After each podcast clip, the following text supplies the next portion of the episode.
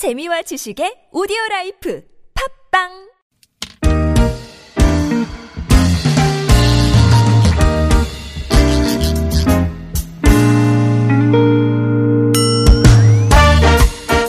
서울 속으로 2부 시작됐습니다. 오늘 노무상담으로 진행하는 날입니다. 어, 이원석 노무사님과 한번 또 함께 해보셔야죠. 어서 오십시오, 노무사님. 네, 안녕하세요. 반갑습니다. 눈 많이 오고 요즘 그럴 때가 있어서 네. 어제 어제 저녁에 뭐 괜찮으셨습니까? 어제는 제가 그 영등포 쪽에서 네. 예. 저희 집이 있는 광명까지 네네네. 퇴근을 했는데 예. 어, 그 지역에서는 제가 눈이 오는 걸 보지는 못했어요. 아? 다른 지역에 네. 눈이 많이 온 곳이 있다 그래가지고 네네. 제가 놀랐습니다. 예, 예. 다행입니다. 그래도 요즘 저 그러게요. 날씨가 변화무쌍할 때 뭐 사람으로서 이 날씨를 갑자기 바꾼다든가 이거는 불가능한 일이라서 이게 받아들여야 되는 거잖아요. 잘 대처할 수밖에 없는 건데 예, 어제 갑작스러운 폭설을 만나셨던 분들은 많이 당황하셨다 그러더라고요. 예, 노무사님 개인적으로는 어쨌든 다행히 퇴근길에 지장이 없으셨던 걸로. 네. 자, 노무 상담 뭐 신청하실 길 다시 한번 안내를 해드리겠습니다. 구글 플레이 스토어나 애플 앱 스토어에서 TBS 애플리케이션 내려받으신 다음에 실시간 무료 메시지 보내실 수 있고요. 샵 0951번 담은 50원 장문 100원 듭니다. 카카오톡은 플러스 친구 TBS 라디오 친구 맺게 하시면 무료 참여하실 수 있고요. 7206번님 사연부터 보겠습니다. 개인 사업장에 근무하고 있는 근로자인데요. 이번 12월 말까지 근무하고 이직할 예정입니다. 이렇게 되면 근무 기간이 만 4년 7개월 딱 나오는데요. 퇴직금 어느 정도 될지 궁금하고요.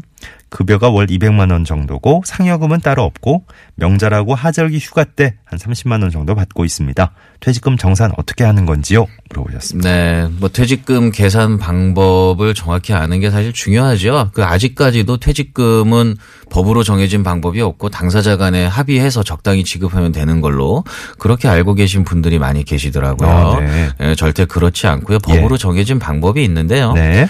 일단 많은 분들이 이제 1년 일하면 한달 월급 정도 주면 된다. 이렇게 많이들 알고 계시잖아요. 음. 네. 뭐 2년 일하면 두 달치 월급 네. 뭐 이렇게 알고 계신데 사실 법으로 정해진 방법하고 그 방법이 큰 차이가 나지는 않습니다. 음. 법으로 정해진 방법은 우리가 1년을 근무하면 30일분의 평균 임금을 주도록 되어 있어요. 예. 어, 이 평균 임금이라는 건 어떻게 계산을 하냐 하면은 퇴직 전 3개월간의 임금을 모두 합쳐 가지고 그것을 퇴직 전 3개월간의 날수로 나누게 돼 있습니다. 네. 그러면은 퇴직 전 3개월간의 날수는 보통 이제 91일 또는 92일 뭐 이 정도가 되겠죠. 네.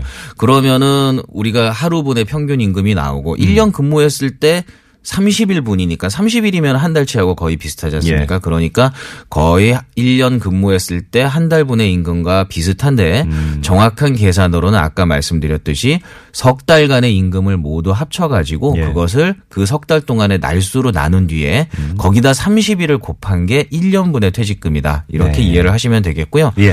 지금 이 경우 같은 경우에는 4년 이상 근무하셨으니까 예. 거기에 이제 근무 기간에 비례해서 받으시면 되는데 어, 이 경우에 한 가지 좀 알아두셔야 될 거는 이제 명절이나 하절기 휴가 때 받으셨던 상여금 이거를 포함할 것인가 말 것인가 하는 문제가 있죠. 예. 우리가 보통 이제 퇴직금 같은 경우에 근로 계약이라든가 취업 규칙에 따라서 사전에 약정된 상여금 같은 경우는 퇴직금 계산할 때 산입하는 것이 원칙입니다. 예.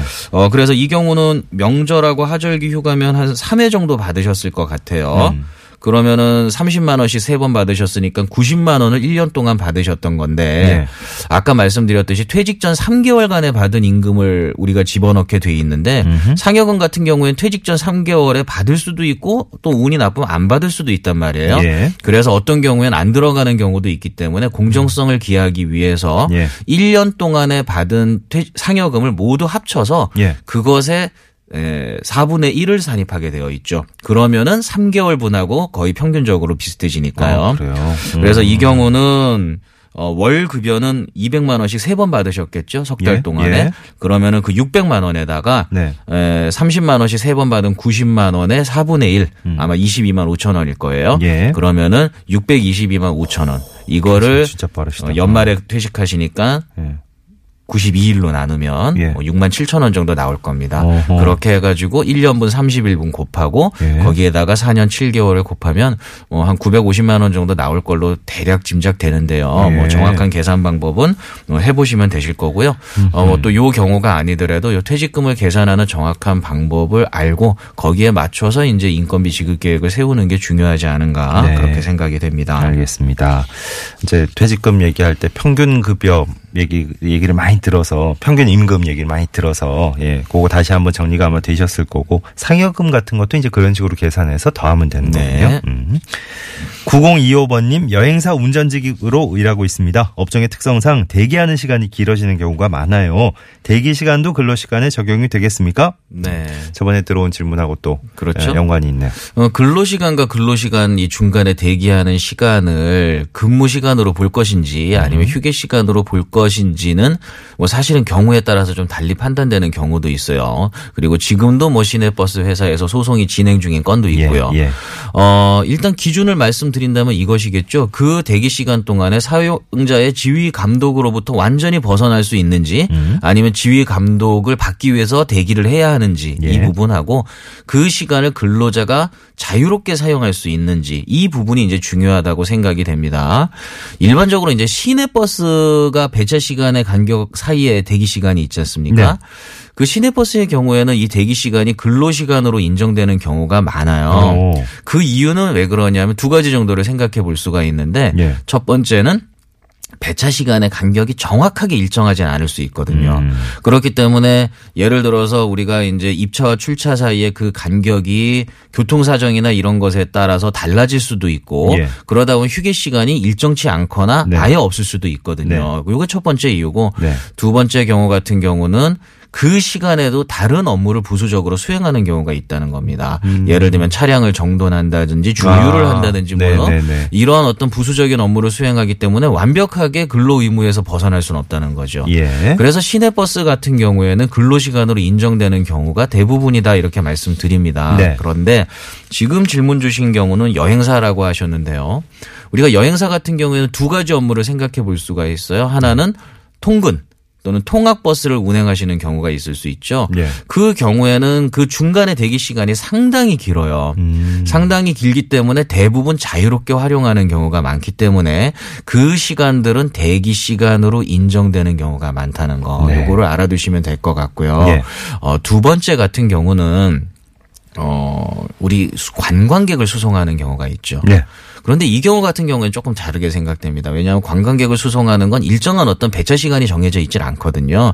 그렇기 때문에 시간이 일정하지 않고 또 관광객의 동선에 따라서 그 계속 관광객을 기다리면서 대기해야 되는 이런 문제가 있기 때문에 자유롭게 활용하기가 어렵죠. 예. 그래서 이 경우에는 근로 시간으로 인정되는 것이 마땅하다 이렇게 판단이 됩니다. 음. 예. 그래서 지금 여행사라고만 하셨는데 네. 정확하게 어떤 업무를 하시는지 그리고 그 휴게 시간을 어떤 방법으로 활용하고 또는 시간은 사전에 지정이 되어 있는지 음. 이런 부분들을 판단해서 종합적으로 결정을 해야 될 것 같아요. 알겠습니다.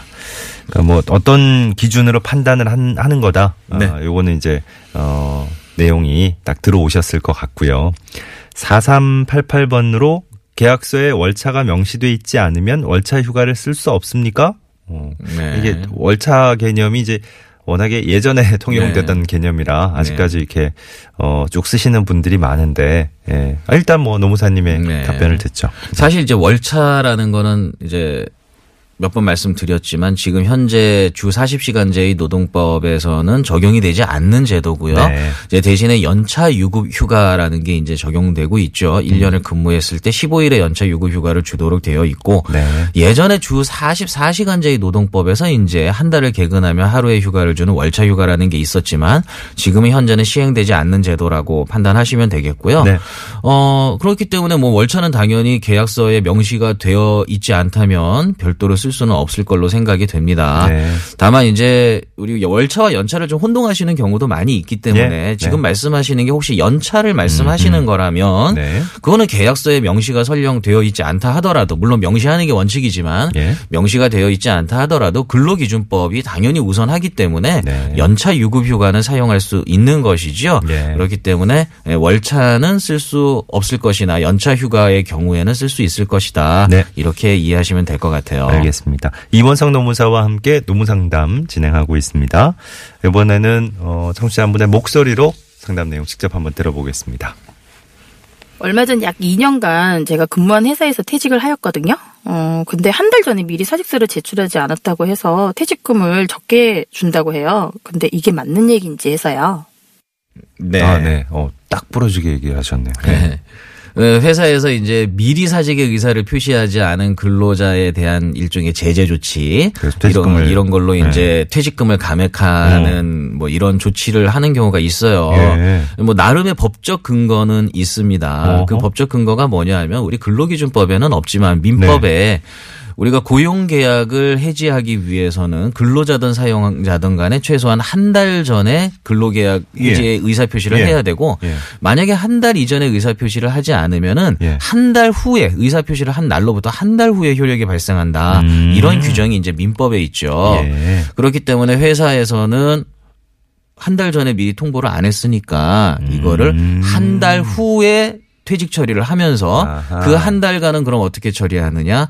그냥 결근으로 처리를 하는 아, 거죠. 이게 빠지는군요. 퇴직금에서. 그럼 이제 아까 말씀드렸던 거랑 연결이 되죠. 그러네요. 아까 말씀드릴 때 우리가 퇴직금은 퇴직 전 3개월간의 임금을 평균 낸다고 그렇지. 말씀드렸는데 지금 이 경우에 만약에 그 규정을 적용한다면 한 달이 빠지니까. 한 달은 결근이니까 임금이 없는 것이기 맞아. 때문에 3개월 동안에 두 달분의 임금만 가지고 퇴직금을 계산하는 이런 일이 생기는 것이죠. 음. 예. 그래서 퇴직금이 현저히 줄어드는 이런 문제가 있을 수 있는데 예.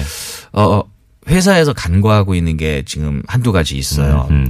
어떤 것이 있냐면 우리 근로기준법에 어떤 내용이 있냐 하면 예. 아까 얘기한 이 평균 임금 네. 퇴직 전 3개월간의 임금을 나- 그 3개월의 날수로 나는 이 평균 임금이 통상 임금보다 적을 때에는 그냥 통상 임금을 평균 임금으로 본다는 규정이 있습니다. 또 통상 임금 얘기 네. 오랜만에 나오네요. 통상 임금이라는 거는 이제 지금 말씀드린 평균 임금과 달리 사전에 받기로 약정한 임금을 통상 임금이라고 하죠. 네. 평균 임금은 결근이 많거나 이러면 줄어듭니다. 네. 그죠? 네. 하지만 통상 임금이라는 거는 결근이나 이런 거에 관계없이 사전에 받기로 약속한 임금이기 때문에 예. 결근을 하거나 연장 근무를 하거나 통상 임금은 달라지지 않아요. 음. 그렇기 때문에 사전에 미리 받기로 한 임금만 큼의 퇴직금은 줘야 된다는 거죠. 네.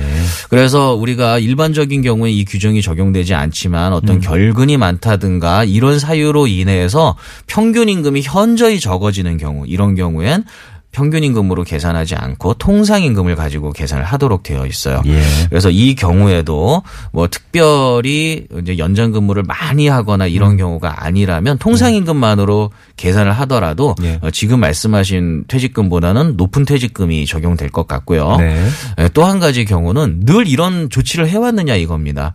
그러니까 예를 들어서 뭐 미리 통보를 안 했더라도 그냥 퇴직금 계산 정상적으로 해주다가 예. 어떤 특정한 근로자에게만 불이익을 주기 위해서 그러는 경우도 굉장히 많이 있거든요. 음. 그렇다면 그런 경우는 어, 인정되지 않는다라는 거 알아두시고요. 예. 또 4대 보험 처리를 정말 한 달 후에 퇴사 처리를 했느냐 네. 이런 부분들도 고려를 해야 되겠죠. 예. 그래서 과연 합리적인 어떤 방법에 따라서 노무 관리를 했는지 음. 이런 것들을 판단해서 그 정당성을 판단해야 될 것 같아요. 알겠습니다.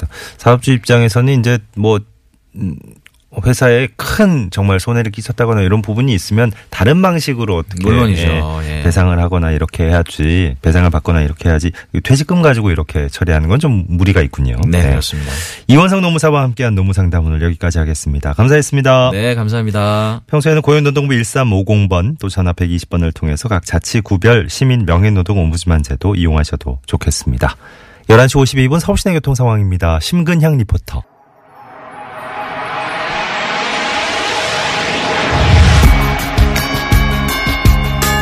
네, 아 종소리 좋네요. 네, 이 계절에 많이 나오는 미스터 투의 하얀 겨울 오늘 끝곡으로 준비했습니다.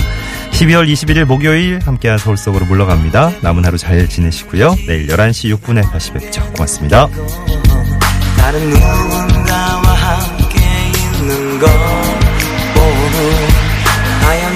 내린 겨울밤에 그의 품에 안긴 모습이 나의 가슴 속에